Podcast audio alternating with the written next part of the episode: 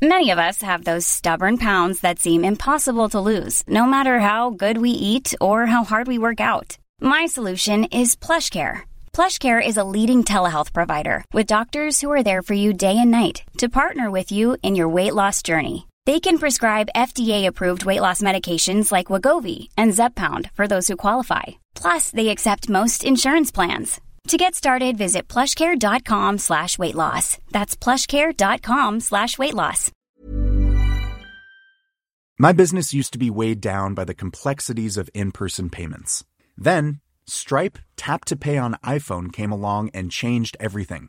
With Stripe, I streamlined my payment process effortlessly. No more juggling different methods. Just a simple tap on my iPhone and transactions are complete. What's truly remarkable is how Stripe caters to all my customers' preferences. Whether they're using cards, Apple Pay, or other digital wallets, Stripe ensures a smooth checkout experience every time. Setting up Stripe was a breeze, taking just minutes to get up and running. From local markets to global retailers, Stripe helped me expand my reach and grow my business with ease. To learn how Tap to Pay on iPhone and Stripe can help grow your revenue and reach, visit stripe.com/tapiphone.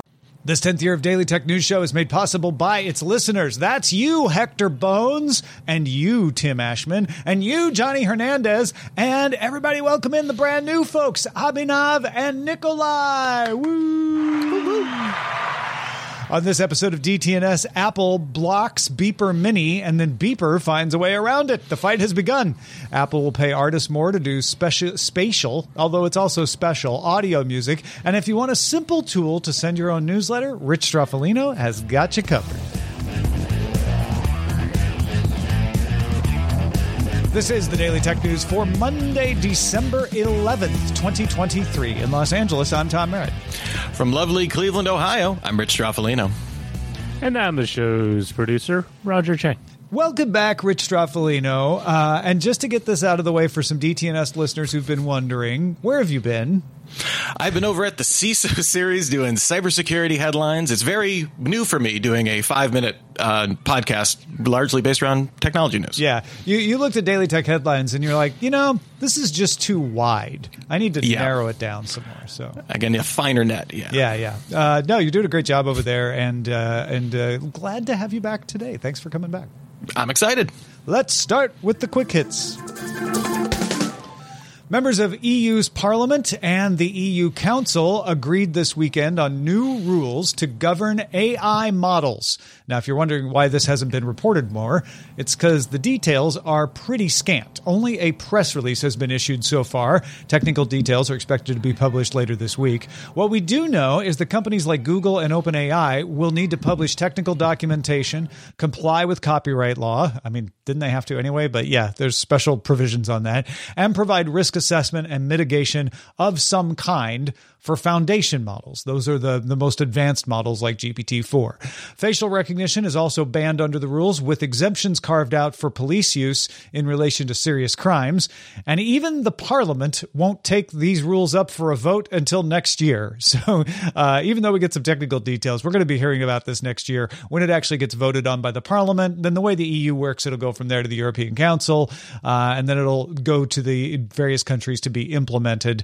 It's expected to have an easy go of it, but we won't see this become law until at the earliest 2025. The big win over the weekend, though, was getting everybody on board to assure those votes go smoothly. Data AI estimates that TikTok has brought in $10 billion, that's with a B, in consumer spending on its platform, and that makes it the fifth app to reach that amount, and notably, the first non-gaming app to do so. U.S. and Chinese users accounted for the majority of spending. I don't think too revelatory there. This puts TikTok in the class of games, as the previous statement had suggested: Candy Crush Saga, Honor of Kings, Monster Strike, Clash of Clans, some proud pay-to-play game company. TikTok will take $1.5 billion of that money and gain a controlling interest in GoTo's Tokopedia in order to be able to launch its TikTok shop in Indonesia. That's TikTok's third largest market. Big place for e-commerce for them. Big deal because Indonesia requires a local company to operate any e-commerce there. Yeah, Indonesia's like, you got to shut this down. You're not Indonesian. Indonesian. And TikTok said, what if we become Indonesian? What about a bag of cash? One of the EU's most promising AI startups, Mistral AI, just completed its Series A round of funding and, more importantly to us, opened up its developer platform in beta, meaning it's definitely now in open competition with OpenAI, Google, Anthropic, etc. Mistral's model is called Mistral 7B. Unlike its competitors, Mistral 7B is available as a free download under an Apache 2.0 license that requires just attribution when you use it. Otherwise, you can do whatever you want. So in a way, this is more being a competitor with Meta or even more open Stable Diffusion. The developer beta gives you access by API to Mistral 7B, Mistral 8x7B, which has more parameters and is also available under the Apache 2.0 license, and a third model called Mistral Medium, which they say has better performance. That one is only available through the API for now. The first beneficiary of the U.S. CHIPS Act will be a Bay Systems location in New Hampshire. It will get $35 million before anyone else to quadruple production of chips for F-15 and F-35 fighter jets. And scientists at Northwestern University wanted to test rodents' response to overhead predators. So rather than hiring owls, they decided to create small VR goggles to simulate overhead threats while they measured mice brain activity.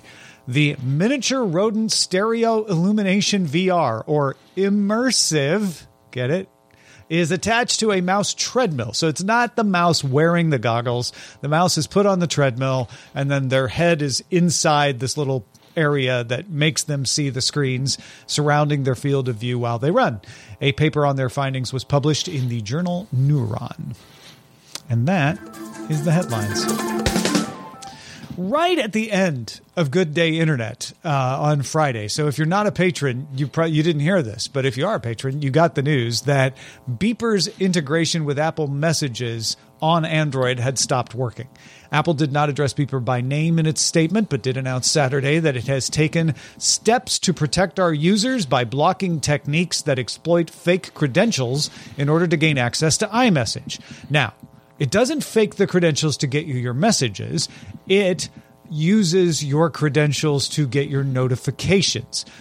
So that is probably what Apple is referring to.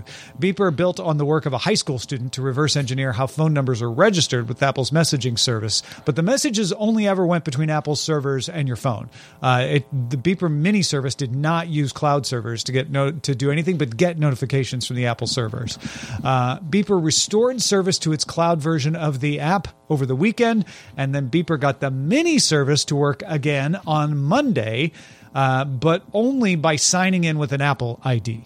Originally, when it launched, you just sent a text message to register and you didn't have to have an Apple ID. Now you do, meaning it will be tied to an email address, not a phone number when you get your messages. But it still goes direct from Apple to your phone. It's Beeper Mini is still not going through Beeper services. The service will remain free for the time being. They had a 7-day free trial. They've suspended that and say, you know what, until we can make sure we get this service to the level we want and that it's not going to get interrupted again, which it probably will, they're not going to charge people for it. This is going to keep going. Apple's probably going to find a way to stop this, and then Beeper's going to try to find a way around it. Who do you think's going to win this battle, Rich? So it's 99% certain that Apple will win this, right? I mean, they have every reason to, you know, quote unquote, win this, to secure their users. As I'm sure Apple, their sophistry, they would like to tell you about that. The only way I see this is for Beeper to blow themselves up as a company, right? And be like, we're just going to open source this. And hey, Meta, you can do this. And hey, everybody else, you can do this same technique. It's no problem. We're not going to offer this as a paid service. The only way to do it is to get so many people doing it that it becomes like in a weird, like standardized in a weird way. But other than that, it has to be like, as long as Apple is determined not to make iMessage a cross-platform service, and we've seen no indication that they plan on doing that unless the EU makes them. They're going to be doing RCS. They have said, we're no intention to do iMessage. Buy your mom an iPhone, Tim Cook famously said. I see no indication that they are willing to back down on this, or that they, like, quite honestly, like the numbers of people that Beeper have aren't enough to make enough of a groundswell. Like, Apple is well honed at, at having some ire, especially for people that aren't iPhone customers, right? These aren't people that, like, they're not making their own customers mad. They're making Android users mad who probably weren't going to buy an iPhone anyway, right? Yeah. Yeah. Well, good news. It's open source. It's already open source. You can go to github.com/beeper and do this. I do think you're right, though. Getting the public backlash against Apple is Beeper's only chance. Apple has the patience and the deep pockets to just continue to play cat and mouse and stop Beeper Mini every time it comes around to doing something. They don't lose, because the people who use their devices don't care if Beeper Mini works. And the people who are on Android aren't using Apple devices. So they would rather upset them enough that they buy an iPhone than keep them happily using Android. So the motivations are there for Apple to wait this out. Beeper's only chance is to get a groundswell, whether it's, like you say, getting other services to start interacting with this and putting even more pressure on Apple, or just, getting the word out that, like, hey, there's more Android users than there are iOS users in the world. Let's make this happen. I think the problem is Beeper is trying to use SMS, right? I mean, iMessage is a replacement for SMS, and most of the world just uses WhatsApp or KakaoTalk or something else. Yeah, and there is no lack of options for it. Now, Meta is, doing end-to-end encryption. So there is really no dearth of options out there. Yes, SMS is unsecured. If you're worried about privacy and security, you shouldn't be using SMS. But there is an abundance of ways to get around that.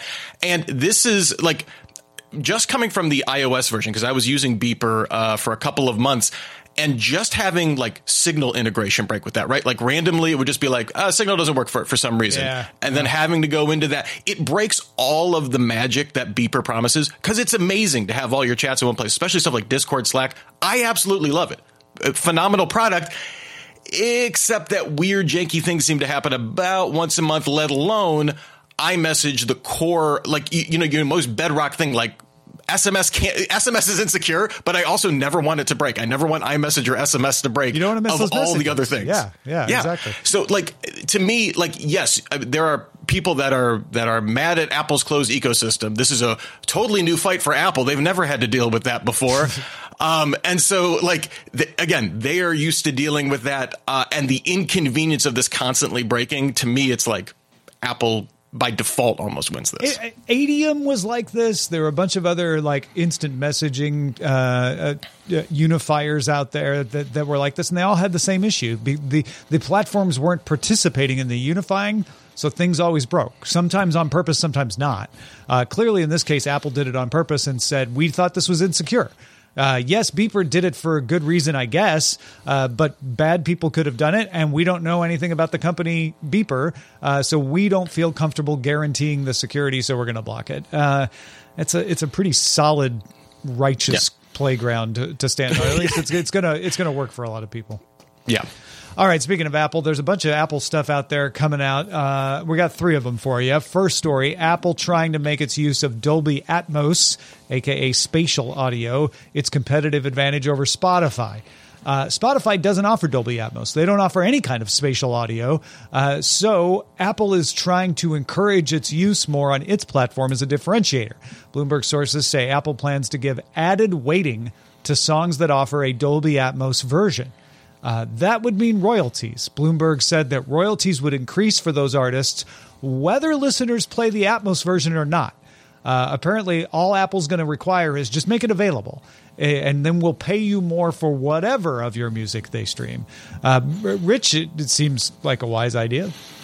Well, and it doubles down on Apple's actual advantage over Spotify, which is that they have a hardware ecosystem that already has a lot of this already ready to roll out, right? If you own recent AirPods Pros, the Beats versions of those, a lot of those already have spatial audio. A lot of people probably don't necessarily use that feature, but we can double down and say, hey, we have something special that Spotify doesn't have. My question to you, Tom, though, is, do you think this, like, do people care about spatial audio in music?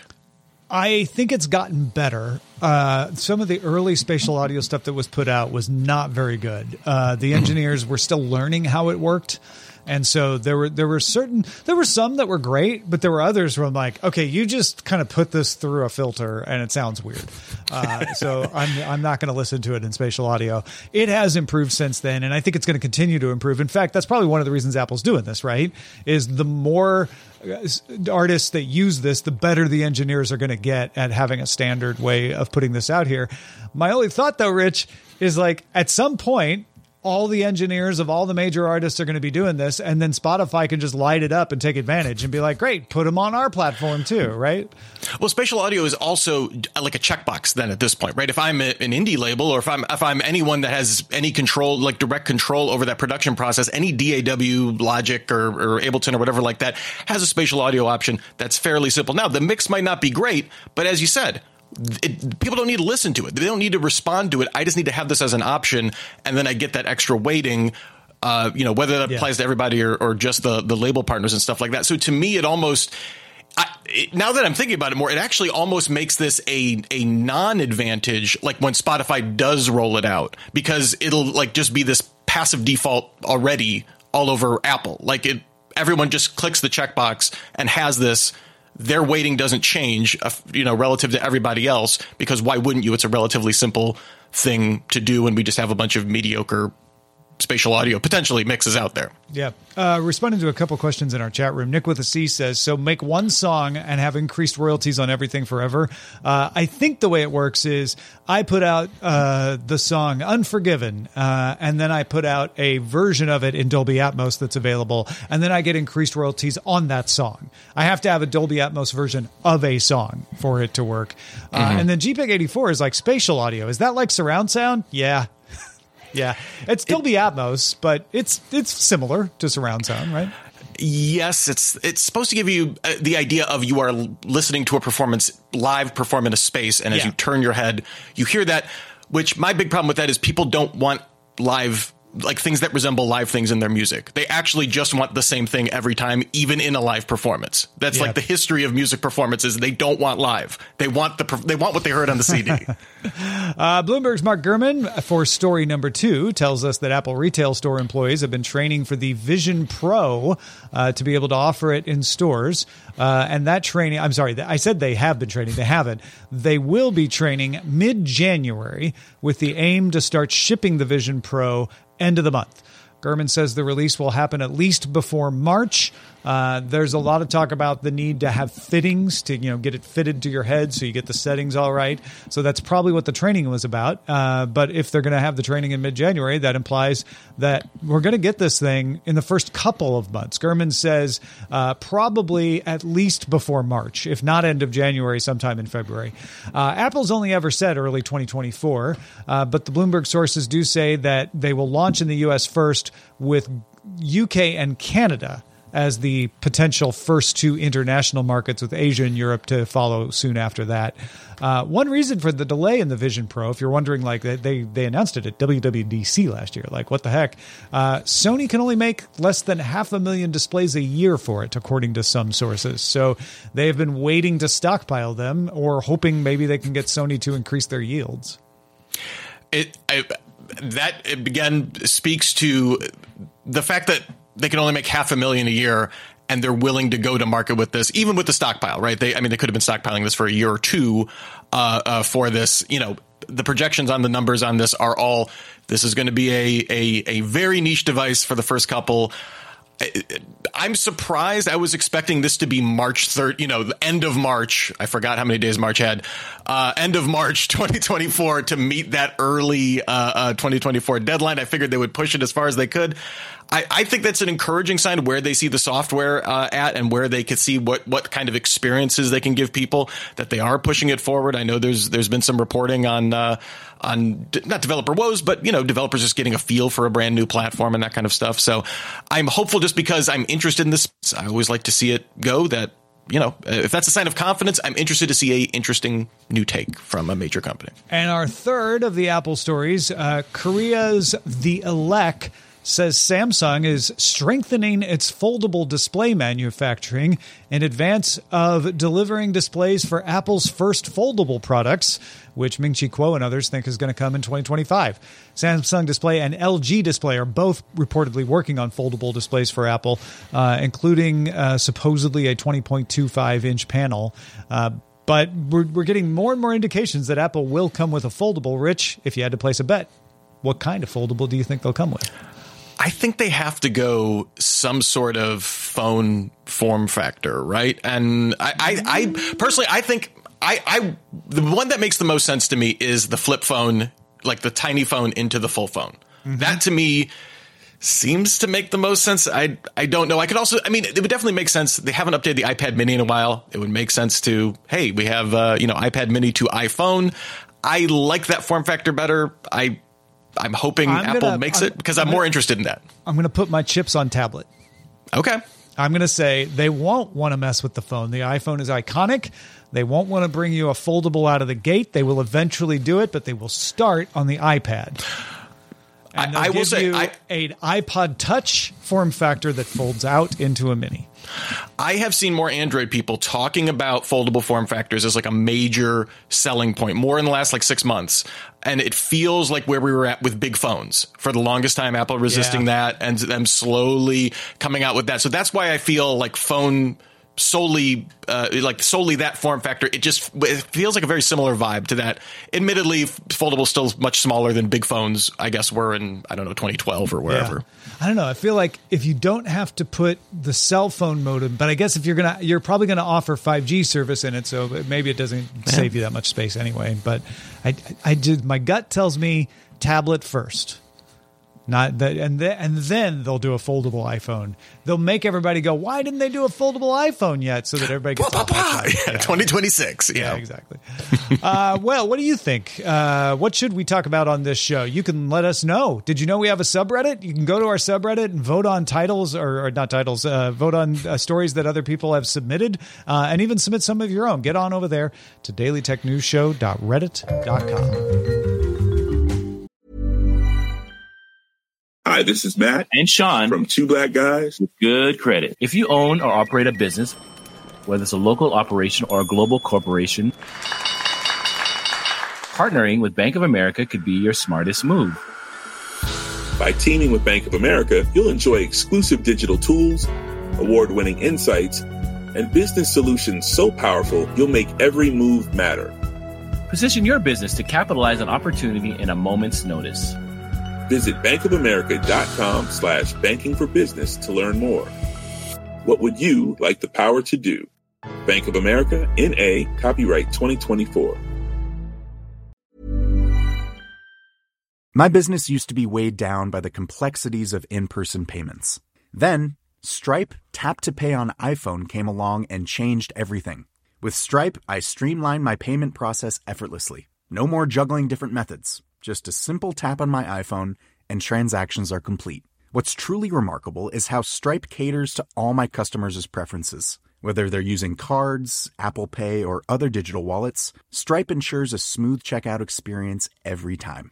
Setting up Stripe was a breeze, taking just minutes to get up and running. From local markets to global retailers, Stripe helped me expand my reach and grow my business with ease. To learn how Tap to Pay on iPhone and Stripe can help grow your revenue and reach, visit stripe.com/tapiphone. The Claude 3 model family from Anthropic is your one-stop shop for enterprise AI. With models at every point on the price-performance curve, you no longer have to make trade-offs between intelligence, speed, and cost. Claude 3 Opus sets new industry benchmarks for intelligence. Sonnet strikes the perfect balance between skills and speed. And Haiku is the fastest and lowest-cost model in the market, perfectly designed for high-volume, high-speed use cases. Join the thousands of enterprises who trust Anthropic to keep them at the frontier. Visit anthropic.com/Claude today. At the end of November, MailChimp announced that it's closing Tiny Letter. Tiny Letter is a free personal newsletter service, very simple.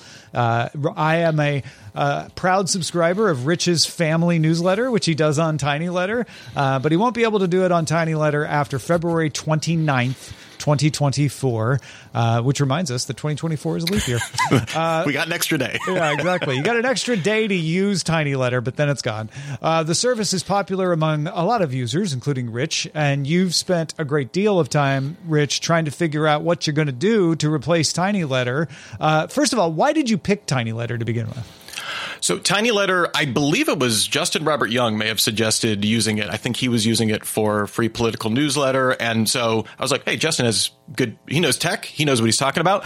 And the reason I kept with it is the most non-upselled, like, little web app that I have ever used, right? There is, like, literally no option to be like, click here to pay money. Uh-huh.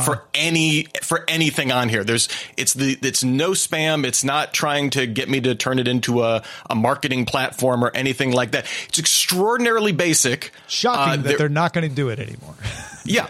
Well, what's shocking is that they never, like, Intuit never, like, flipped the switch and be like, upgrade to MailChimp standard for $5 a month or whatever like that. Like, that to me is the shocking thing, kind of the beautiful thing about Tiny Letter that will soon die a unnotable death on February 29th. But yes, that was what attracted me to it. It was like absolutely no frills, minimum viable newsletter product was the appeal for me to try it and keep using it. And so when you were looking for a replacement, what are the things that you were using Tiny Letter for in your newsletter that you had to have in whatever you replaced it with? Yeah, so my newsletter was basically, it was like, I don't want to post pictures of my kids on Instagram. Sometimes I think that gets weird. So I wanted just like, hey, newsletter, 10 pictures of my kids. Here's what we did this week. You can enjoy it or unsubscribe, or just subscribe and be polite and don't open it. I will know, but I won't never mention it to you. So what I needed for is like have image hosting and what I wanted is a very simple editor. Like that's what I was looking for in a replacement, something that I could hand off to somebody. Occasionally I'm on vacation. I might be under the weather, might have some other work to get done on a Sunday or something like that. I need, maybe ask my wife, Jackie, or somebody else to kind of, hey, could you put together, here's the images. And if it's like some weird kludgy solution, or if it's this, really like corporate interface where you kind of have to know the ins and outs, I didn't want that. I wanted something that anybody could kind of handle and make it a family project, not necessarily just something that I was doing. So that was my number one thing. The other thing, I didn't want to just do another like startup kind of thing. I wanted something that had been on the market for a while, that I knew wasn't going anywhere. And then I wanted exportability, because that's a big thing. Luckily, Tiny Letter lets you export your email list very easily, and like the record of sending stuff. It gets weird when you want to back up all of your other stuff. But I wanted to make sure I could get my stuff out if I needed to, not be locked into a proprietary system. All right. So what did you find? So it will, the first thing that actually came to mind, I was like, oh wait, there's like Substack, right? That's like the newsletter platform. How does this even work? I've subscribed to all the Substacks. I actually didn't know how it worked from a creator. I assumed it was a paid thing, which is why I hadn't ever tried it before. It's free. Like they monetize based on taking a portion of subscriptions. But if you don't charge a subscription, you can actually use it. No problem. Free to use. Had a pretty simple editor. Not too bad. It's had too much that I needed. More than you needed. Yeah. Yeah. It has a lot of different tools. Like monetization, I've actually thought is like, hey, if someone wanted to, like, we could set it up to be like, give to the college fund, like $1 or $2 or something like that. Hey, that'd be kind of nice to have. Of course, then I'm taking a fraction of that. So definitely an option. If there was nothing else out there, I could use Substack. No problem. It's very glossy, very shiny, very nice. Kind of on the other end of that, I actually use Microblog for a personal blog, mranthropology.microblog.com. But their newsletter product for that is only like a paid option. And it's not even the base paid option. It's like $10 a month. Oh, yeah. It's a little pricey, and I'd have to do it as a separate blog. So I was like, But I love the fact that is a very much a bare minimum interface, right? Okay. It is not glossy. Wrong price. Yeah. The other thing was MailChimp, turns out, also owned by Intuit. And I will say this, the stingiest handoff I've ever gotten from two services that have that are owned by the same company. I expected there to be like, click here, all your newsletters will be in another place. There's no exporting of any, like they hate Tiny Letter that much that they like didn't even give me like an easy export. And they're like, they'll give you a free month. That's what everybody gets when you try MailChimp. I didn't even get like a discount. Give me an extra 5%. MailChimp, come on. I ended up back at the beginning where everyone ends up here. WordPress. It turns out, duh, of course, WordPress newsletter is like the most ridiculously easy newsletter to sign up for. Obviously, I've used newsletter for work and personal projects over the years. Or excuse me, newsletter. I've used WordPress over the years for a ton of different projects and work and stuff like that. The UI isn't the easiest. It's the block editor. So it was a little bit of a learning curve there, but I was like, WordPress ain't going anywhere. I have all sorts of plugins and stuff like that. If I want to pay for it, there's a huge extensible ecosystem out there. So if I want to do like weird automations and, hey, upload from this Dropbox folder and automatically send it out and I'll just, you know, do a review or something like that. I like the fact that it can change over time, but it can be also drop dead simple and it, no one ever got fired for choosing WordPress. Yeah. No, that's good. I bet a lot of people don't realize that WordPress, in addition to the blogging tools, offers a newsletter tool as well as part of your WordPress subscription. I didn't notice it either. And you can get it on the free tier. All of these, like Substack is unlimited subscribers. But when you're looking at MailChimp or WordPress, all of them are free up to either a subscriber or a monthly send count. I think MailChimp is like 1,000 sends a month. I see. I don't come close to hitting that, so don't worry about that. And WordPress is like 500 or 1,000 subscribers on the free tier too. Also, honorable mention to Beehive. It's more of a marketing tool. That's the problem with a lot of newsletter services. They're all like, you can send all your e-commerce marketing. I will say though, of all the ones I tried a bunch of these just to see what was out there. This is the one that had the most functional free tier and felt like the least. Like it would be the least spammy to people out there, like just a very basic e-commerce focused one that still could be usable for what I was looking for. Well, thank you, Rich. We'll have links to all of those in our show notes at dailytechnewsshow.com, of course. Let's check in with Chris Christensen, who shares a hiking app that won Apple's 2023 App Store Awards for iPhone App of the Year. A hiking app. This is Chris Christensen from Amateur Traveler with another Tech in Travel Minute. This is a resource that I've mentioned before, and it's the All Trails app, but I want to bring it up again because they just won Apple's 2023 Best iPhone App of the Year, and that's unusual when that is going to an established app that's been around for a long time. But the All Trails app, which helps you find great trails wherever you happen to be, has also added national park guides and trail previews, improved on-trail navigation, weather conditions, local community feeds, and other things. So it's worth looking again if you haven't looked at it recently. All Trails app. And this is Chris Christensen from Amateur Traveler. Thank you, Chris. All right. Well, thank you also, Rich Stroffolino, for being with us as well. If you want to follow what Rich is doing, you should do the following things. Rich, where should they go? You can go to CISOseries.com and you can find cybersecurity headlines. We publish that 5 days a week. Me, Steve, and Sean. 5 or 6 minutes to get you all caught up on a little bit more of the focused cybersecurity news. And then we've also got other shows like the CISO series podcast. We're going to be talking about security implications of LLMs there on tomorrow's episode dropping, and Defense in Depth. If you want a little bit more of the C-suite view of security, really fascinating, great conversations, and a fun time will be had by all. Yeah, we did a little CISO bookending of the weekend for folks. We had Mike Johnson, CISO at Rivian on the show on Friday, also a member of the CISO series crew as well. So go check that out, folks.